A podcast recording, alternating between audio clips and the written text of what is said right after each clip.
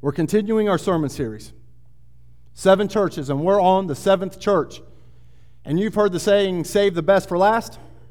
Well, the exact opposite is true when it comes to this text. You get to this church, and it goes south quickly. So let's read it, and then we'll dive in. Start with verse 14, church in Laodicea. To the angel of the church in Laodicea write, these are the words of the Amen, the faithful and true witness, the ruler of God's creation. I know your deeds, that you are neither cold nor hot. I wish you were either one or the other. So because you are lukewarm, neither hot nor cold, I'm about to spit you out of my mouth. You say, I am rich, I have acquired wealth, and do not need a thing. But you do not realize that you are wretched, pitiful, poor, blind, and naked. I counsel you to buy from me gold refined in the fire, so that you can become rich, and white clothes to wear, so that you can cover your shameful nakedness, and a salve to put on your eyes, so you can see. Those whom I love, I rebuke and discipline, so be earnest and repent. Here I am. I stand at the door and knock. If anyone hears my voice and opens the door, I will come in and eat with that person, and they with me. To the one who is victorious, I will give the right to sit with me on the throne, just as I was victorious and sat down with my Father on his throne. Whoever has ears, let them hear what the Spirit says to the churches. Let's pray. Father, I thank you for your word this morning. It's a challenging word, and Father, we are in a place where we have a view of ourselves, but you see all. And you know all. And it's easy for us to not see the blind spots in our own lives, in our own church. And so, Lord, you are the Amen, the faithful and true witness, the ruler of all creation. So I pray that you help us see us as you see us. And help us be earnest and turn from our sin and cling to your Son. It's in his name we pray. Amen. All right, just real quick, a little bit of information about Laodicea. Laodicea, we're going counterclockwise. We're going around. We have Ephesus, and we've made it all the way around to this little church in Laodicea. And it's packed in between two cities, Hierapolis and Colossae, which you guys know from the book of Colossians. It's in the Lycus River Valley. This city, Laodicea, was wealthy.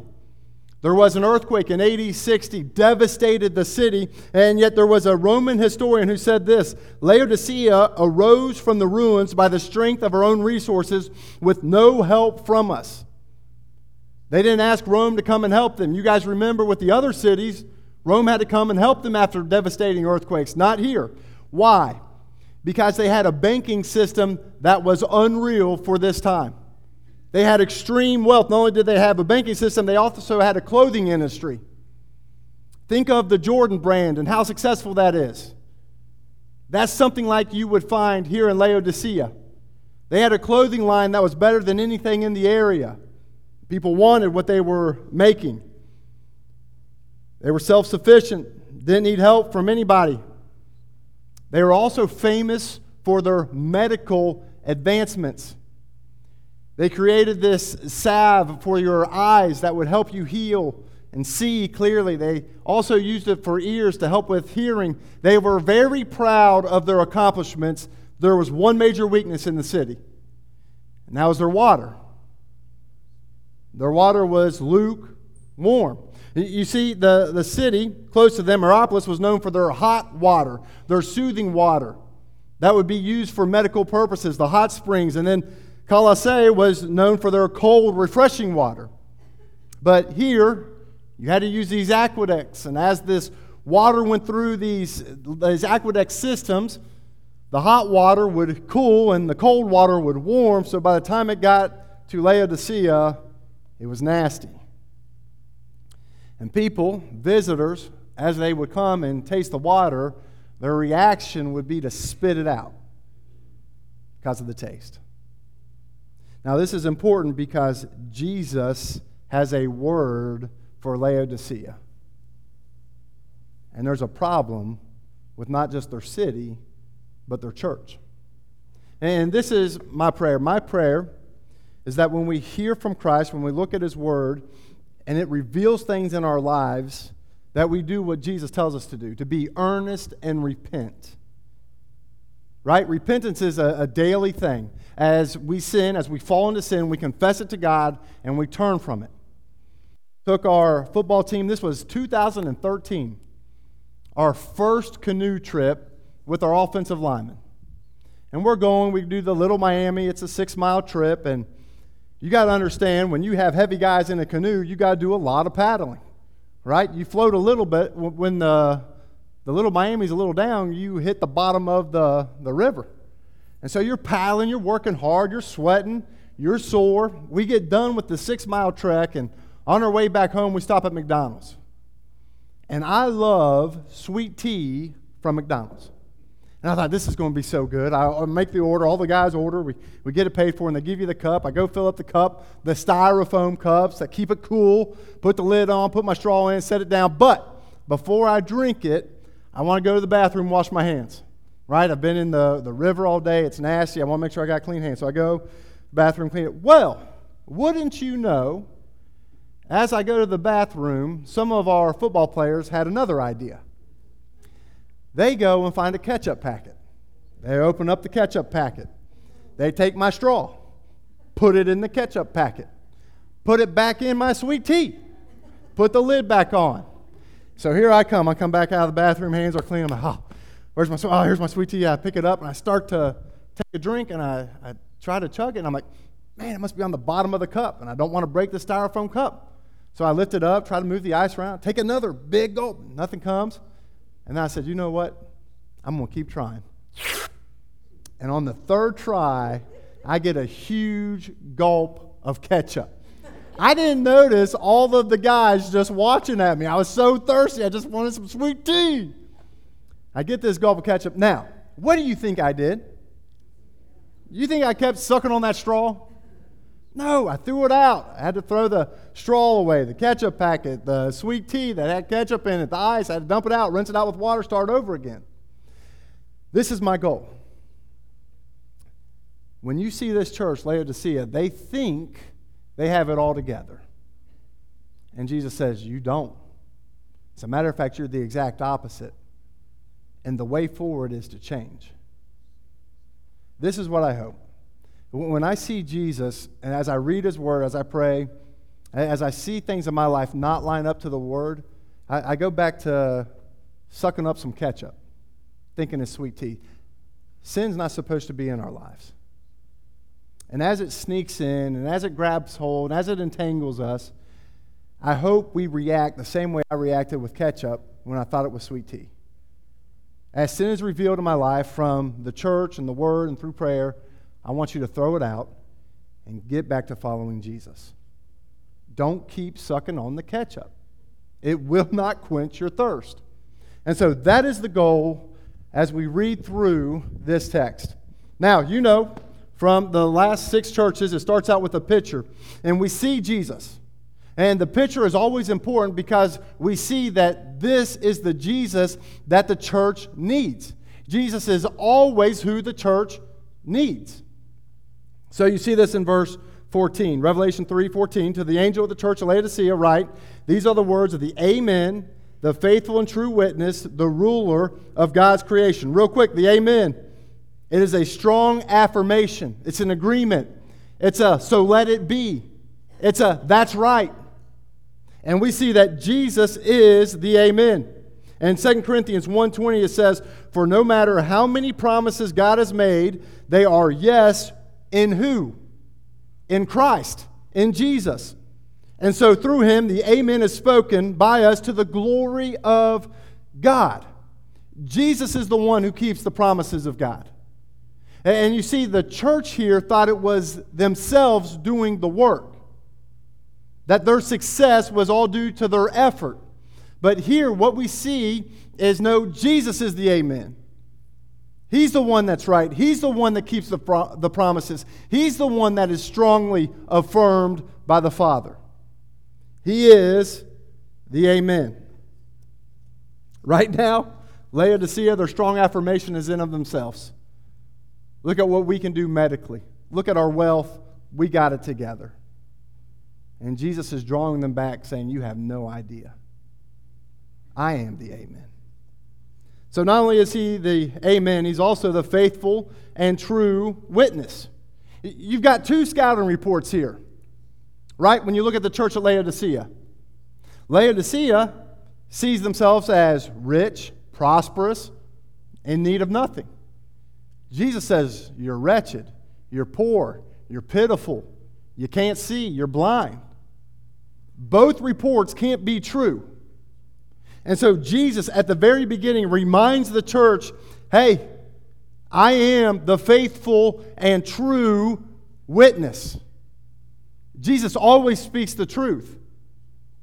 He always tells us what is true. He is reliable. It's not our views that matter. It's his view. Some of you may have seen American Idol. For those that haven't, what happens is, I don't even know if they're still an American Idol. But there's a few judges. Simon Cowell was on there, Randy Jackson. It's these guys that knew singing. They had supported and knew what good singing sounded like. And you knew every year on this television series that there would be someone come up to sing. And the only reason why they were on TV was because of how bad of a singer they were.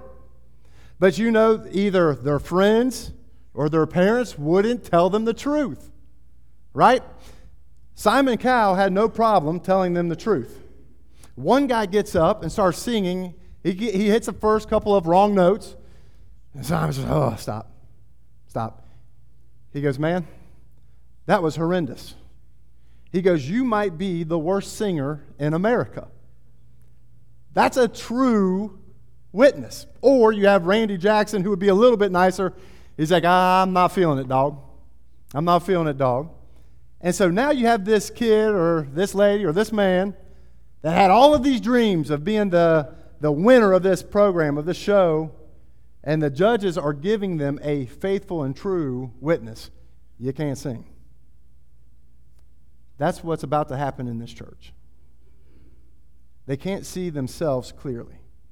Now, all throughout the Bible, Old Testament and New Testament, that's true of religious people. You remember when this religious person goes to the temple and he starts bragging about how good he is? God, I'm thankful I'm not like this tax collector. I fast, I tithe, I do this, I do this. You see, he couldn't see himself how God saw him. But the tax collector wouldn't even enter and would just beg for mercy. And Jesus asked the crowd who was justified before God. Both needed mercy, but only one understood they needed mercy. And this is my fear. It doesn't matter what I think of myself. It doesn't matter what you think of yourself. It doesn't matter what we think of each other. It eternally matters what the faithful and true witness thinks of us.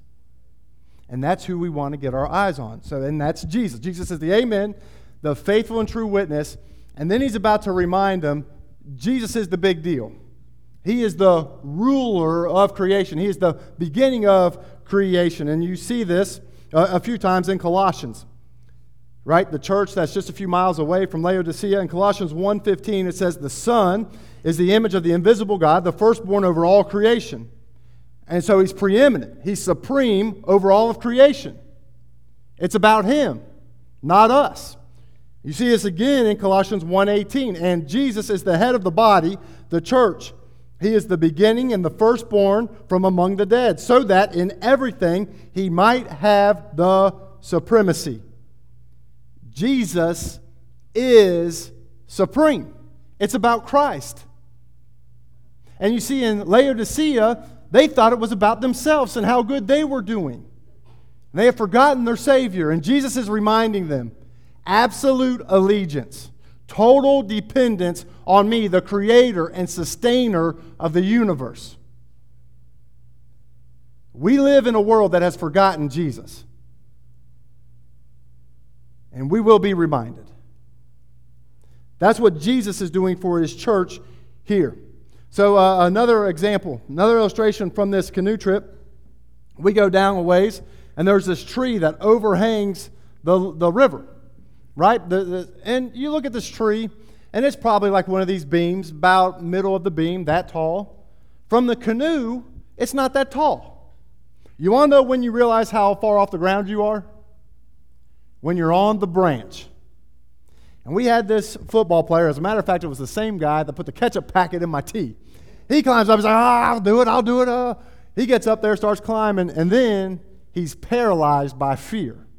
Why? He was so confident in the canoe. But now he climbs up a couple of steps and he's scared to death. Why? Because he realizes how far up that branch is. What Jesus is doing for this church is giving them a different view. Church, you have a low view of Jesus. Let me remind you of who I am. The song we just sang told us some things about Jesus. This is who you are. This is who you are. Waymaker, promise keeper, light in the darkness. That's who Jesus is. We continually have to be reminded about who Jesus is. Because so many times our view is like that in the canoe. Yeah, Jesus is good. We have no idea. Jesus is awesome, glorious, the creator and sustainer of the universe. Your purpose, my purpose. Your joy, my joy. Your peace, my peace. Our forgiveness is found only in Christ. And Jesus is bringing this church up and saying, hey, remember who I am. All right, so there's three things that we see about Jesus that will be very important of what he challenges the church to do. He's the Amen, the faithful and true witness, and the sustainer and creator and beginning and source of everything that is created. All right, so that's the picture. Number two, let's look at the positive. All right, we've looked at the positive. There is nothing good to say about this church. Jesus doesn't have a word of commendation. There's no encouragement for... Nope. Right after he says, I know your deeds, comes the negative, comes the problem. And if you remember last week with Philadelphia, it was just like a grocery list of things they were doing well. Hey, I know you're working hard for the glory of Christ. Hey, I know that you're weak and you're struggling and you're persecuted, but you're obedient. And Jesus commends their obedience. He says that's a positive. And he says you're enduring patiently. He's saying you're unashamed and you're bold in your witness. And it's just one thing after another for the church of Philadelphia. And then you get here and it's the exact opposite. It's a grocery list for things that are wrong. It reminds me, we have this professional training, these professional day trainings, and every once in a while you'll say, hey, if you're going to get on a student, make sure you give like a positive sandwich, right? Hey, here's something good, here's the negative, here's something good. And a lot of times the ratio needs to be over 3 to 1, 5 to 1, 5 things positive before 1 thing negative. And the instructor will always say, sometimes it's very hard to find something positive about a student. Sometimes you just got to say, hey, I'm glad you showed up. And that's as positive as you can get. Here, there's nothing positive about this church. And so, let's move on to the problem. Verses 15 and 17. I know your deeds, that you are neither cold nor hot. I wish you were either one or the other. So because you are lukewarm, neither hot nor cold, I'm about to spit you out of my mouth. Jesus is about to reject this church if they don't change. What a statement from the Lord. Because you're neither hot nor cold, I'm about to spit you out of my mouth. So problem number one with this church was half-hearted devotion. Half-hearted devotion. Not hot like the waters in Hierapolis. Not cold like the waters in Colossae. It was just, How's your time in the Word? You guys know the meh emoji, right? There's an emoji movie with different feelings. It's the So now this is for the younger crew that do the texting. It's just whatever. It's whatever. In a place, in a church, where the spiritual thirsty should find cold, refreshing water, They found it not.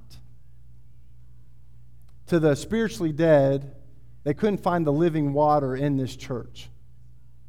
It was just lukewarm. Good for nothing. Meh. How's your worship? How's your time in the Word? Yeah.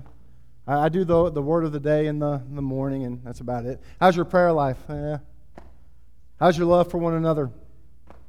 Whatever. There was zero passion. I get given a hard time from one of our assistant coaches, Coach Hopkins. Coach Hopkins is a UK fanatic. He bleeds blue. So I don't know if we have any UK fans in the room, but I am a UK basketball fan. I didn't realize they had a football team until a few years ago. Coach Calipari didn't realize they had a football team until a few days ago. And so Big Blue Nation goes by BBN. That doesn't mean anything to me. And so I'm talking to Coach. I'm like, oh, yeah, the Cats are going to be good this year. This is back in the day. He goes, man, you can't talk about UK like that. You're not a part of BBN. And I go, what do you mean? He goes, you don't even root for their football team. I go, Hop, nobody cares about their football team. It's a basketball school. And so he kicked me out of BBN because I wasn't passionate enough. Hop is the guy that goes to the Music City Bowl every year because that's where the football team winds up in their bowl games. Every once in a while, he'll make it down to Jacksonville. He's all out. He does the overnight travels. He gets the tickets. He's up top cheering them on. He'll send me videos. Look at how awesome this is. Crazy passion for the Cats. I'm just like, okay. You see, when it's about a sports team, it doesn't really matter. When it's about Christ, it's an eternal warning. Just to up the ante a little bit. When I proposed to Julianne, can you imagine if I went up to Julianne, and here she is, and I get down on a knee, and I'm like, never mind. Julianne, I guess I can't do any better. Do you want to marry me or what? What if I did that, right? Kind of committed, kind of not. Or I take a knee and I propose, and I went through all the process of trying to surprise her and really spent a lot on a ring to impress her, show her, hey, I'm mean business here. I'm serious. I'm all in. And she goes, Ben, I'm going to have to think about it. Forever's a long time. And there's a lot of guys in the world. And I'm not positive. I can't do better. And Julianne just says, I'll tell you what, give me that ring, and we'll see what happens. Can you imagine a response like that? You see, that's not how it works. Because when you approach a marriage, you understand the commitment involved. You're all in, right? Friends take a back seat to the relationship of the spouse. Children take a back seat to the marriage relationship. Apart from my walk with Christ, Julianne has top priority. That's how a marriage should look like, right? So you don't want to see a husband think that, that's not that important, marriage, whatever. You don't want to see a wife to say, whatever. You can't be lukewarm going into marriage. You're either all in or you're all out. The same is true in your walk with Christ. Many of us treat Jesus like we would mashed potatoes at a buffet. It's just something to add to the plate.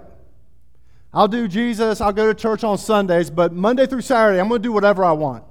And what Jesus is saying is, nope, I'm not taking that half-hearted devotion. I'm about to spit that out of my mouth. That's not going to fly. You don't treat the creator and sustainer of the universe like that. You don't treat the Son of God who died and rose from the grave and is reigning and ruling over creation and is head of the church like that. Jesus is all or he is nothing in your life. And if he's not all, it's lukewarm at best. And it's about to be rejected. And so I want you to see this half-hearted devotion and then think about your own life.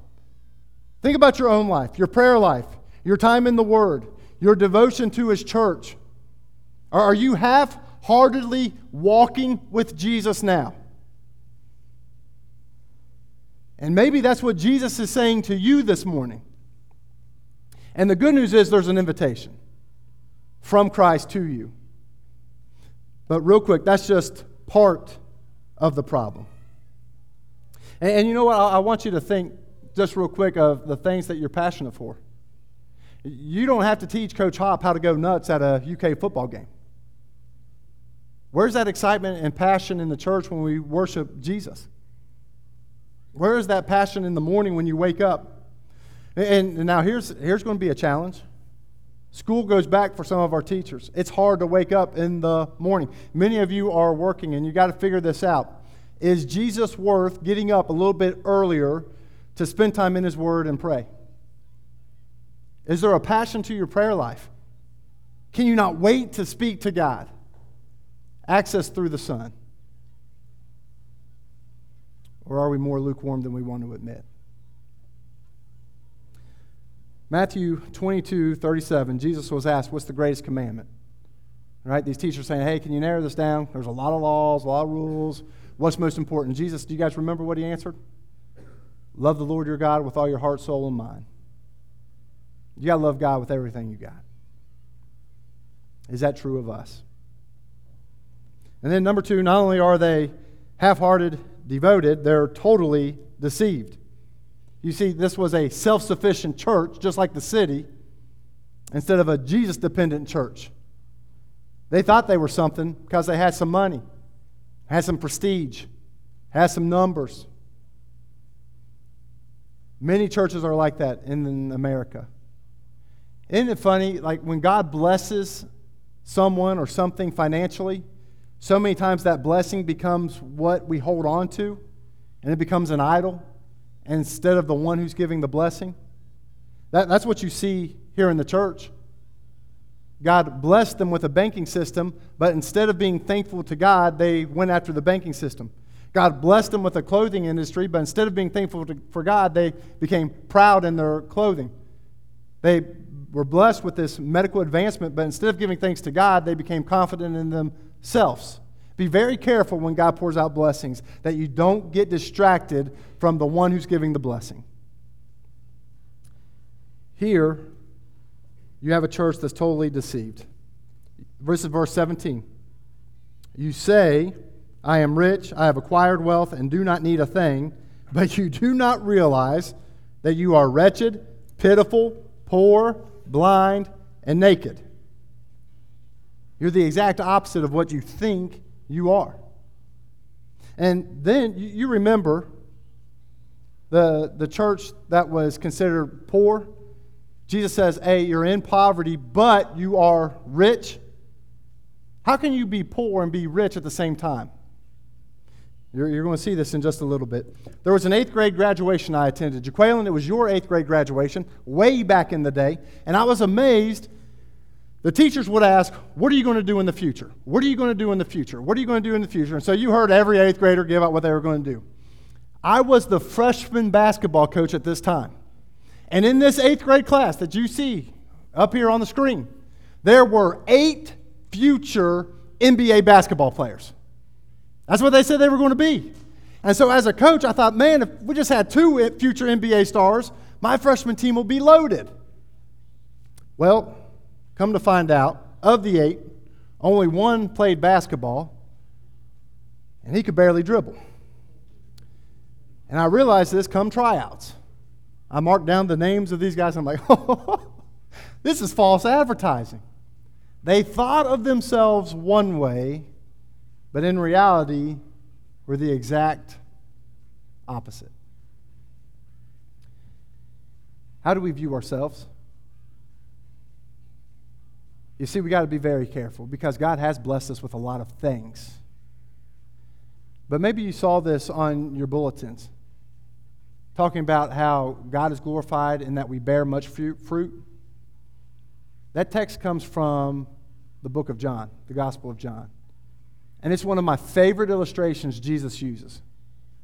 You want to know how a branch produces fruit? By being connected to the vine, who is Jesus. And Jesus reminds them, apart from me, you can do nothing. You see, this church thought it didn't need Jesus. This church didn't see any dependency on Christ because they had everything. They thought they did. And the faithful and true witness tells them exactly who they are. There's a prayer that David reads in Psalm 19. It says, "But who can discern their own errors? Forgive me my hidden thoughts. Keep your servant also from willful sins, so they may not rule over me. Then I will be blameless, innocent of great transgressions. May the words of my mouth and the meditation of my heart be pleasing in your sight, O Lord, my rock and my redeemer." And then later on in Psalm 139, verse 23, is the prayer, "Search me, God, and know my heart. Test me and know my anxious thoughts. See if there is any offensive way in me, and lead me in the way of everlasting." Have you ever prayed that prayer? Lord, search my heart. Help me see myself as you see me, and then lead me in the way of everlasting. That's what Jesus is doing for this church in Laodicea. That's what he does for everyone who opens up the door when he's knocking. And you see there's a pathway forward. I love the pathway. You see the instruction and the invitation. The instruction is in verse 18. "I counsel you to buy from me gold refined in the fire, so that you can become rich, white clothes to wear, so you can cover your shameful nakedness, and salve to put on your eyes, so that you can see." I love this. This is counsel from the wonderful counselor who is Jesus. This is the exact opposite of many counselors today. Jesus doesn't say, you know what, you should feel better about yourself. No, Jesus says, you're poor, pitiful, blind. Buy from me, and you can be rich. Buy from me clothes, and I'll cover your nakedness. Buy from me salve, and I'll show you how you can see. You see, it's not caring to build people up on something that cannot stand.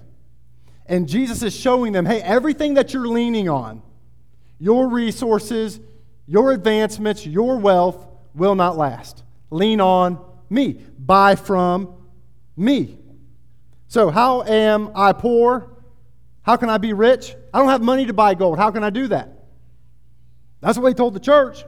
He says you're poor and pitiful. So how can a poor church buy gold? You know the currency? It's faith. It's faith. You see this in the letter to Smyrna. I know your poverty, but you are rich. And then the appeal to them was what? Be faithful unto death. If you have Christ, you are eternally wealthy. Okay? How about nakedness? And we know that when we see this nakedness, it's talking about sin. We need righteousness to approach God, and we don't have it. Nothing can cover our sin. Except for who? Jesus. You see this in 2 Corinthians 5:21. God made Jesus, who had no sin, to be sin for us, so that in Christ we might become the righteousness of God. That's the white clothes. That's the white robe. That's the white garments. Representing purity. Our purity is as pure as Jesus is. How do we get that? Through faith in Christ. And then we see blind. Cannot see the glory of God. How do we see? Through faith in Christ. 2 Corinthians 4:4 says, Satan has blinded the minds of unbelievers so they cannot see the light of the gospel that displays the glory of Christ, who is the image of God. Satan will show you things that you think are so glorious, and if God doesn't do something, you'll never see the one who is glorious, Jesus. May we see God's glory in the face of Christ. So how can a poor man buy gold? Through faith in Christ. How can a naked man be clothed? Through faith in Christ. How can a blind man see? Through faith in Christ.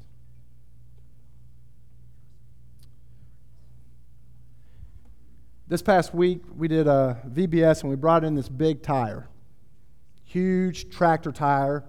And Coach Nevels loves getting these, right? And there's different levels of weight on these tires. And the guys that helped me load it up in my truck, one, I didn't know if my truck was going to make it back in the bed of the truck, right? I thought, man, if I put this tire in there and it falls down, the bed might fall off my truck. We got the heaviest tire.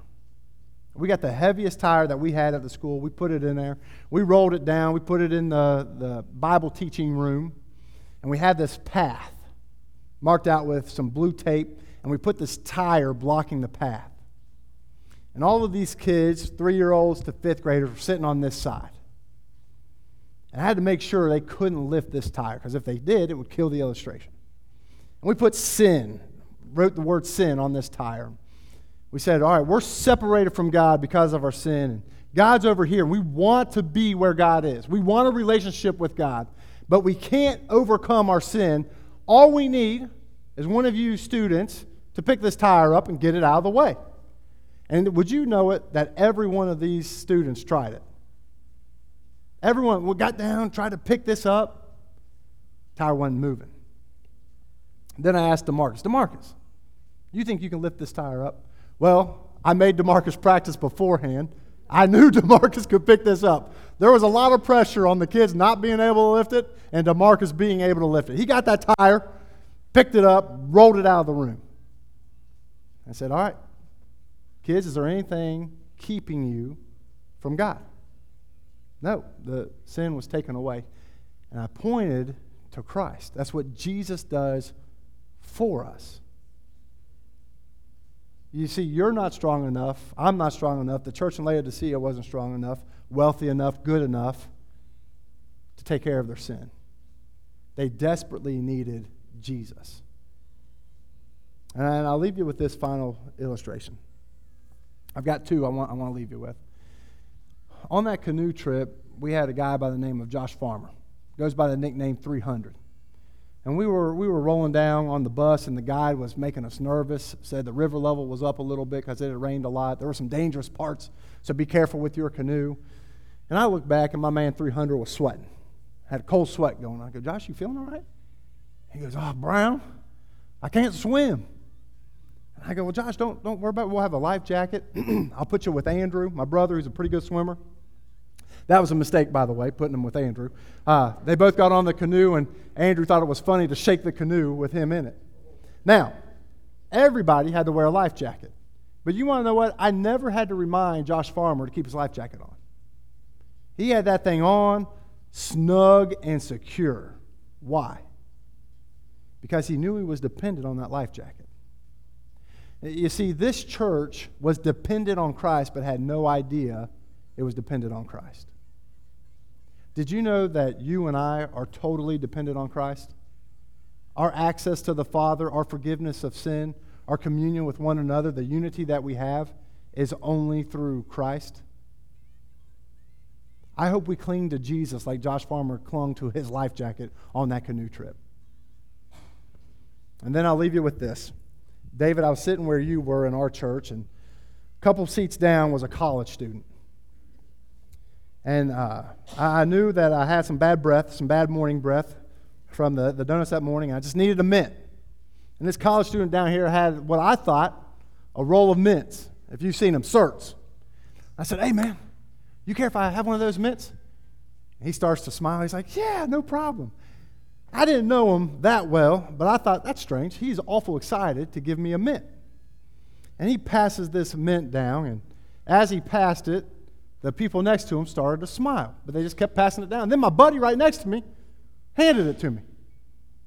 I put that thing in my mouth, and I start to feel like, oh, my breath's going to be all right. Did you know that was an Alka-Seltzer tablet? You ever tried an Alka-Seltzer not mixed in water? I'm in church, the pastor's going, and I'm sitting here trying not to choke on this. I can't spit it out. And it's just foaming. And it's just coming out. It starts coming out my nose. I'm thinking, this is all. And everybody on the pew was having a great time. Right? How awesome would it have been if my buddy says, man, you don't want to eat that. Smacked it out of my hand. I'm like, oh, man, why'd you do that? I needed that mint. If you just smacked it out of my hand, saved me the pain and embarrassment of eating an Alka-Seltzer tablet. That's exactly what Jesus is doing to this church. It's painful, isn't it? To hear that you're poor and pitiful and blind, but he's saving you a lot of hurt and eternal separation from the Father. And he gives you the invitation. Be earnest and repent. Jesus reproves and disciplines those he loves. I don't know if you guys ever had this with your parents, but my parents would always say, this hurts me more than it hurts you. And I didn't understand that until I had kids of my own. But if you love your children, you'll show them the way forward with correcting and disciplining. And that's what Jesus is doing to his church. That's what Jesus does for us today. And it's loving to smack an Alka-Seltzer out of your hand if you think it's a mint. It's loving to wake this church up. Hey, this is who you are. So buy from me gold that's refined, clothes for your righteousness to cover your nakedness and your shame. Buy from me so you can see. That's what Jesus, and then he offers this. You can sit with me on the throne. To those who overcome. How do we overcome? We know that from 1 John 5:5, through faith. Who is that that overcomes the world? He who believes that Jesus is the Son of God. Amen? Amen. Let's pray. Father, we thank you for your word to the churches, Lord. We also thank you for your faithful and true witness. Father, help us see who we are accurately. Help us see us how you see us.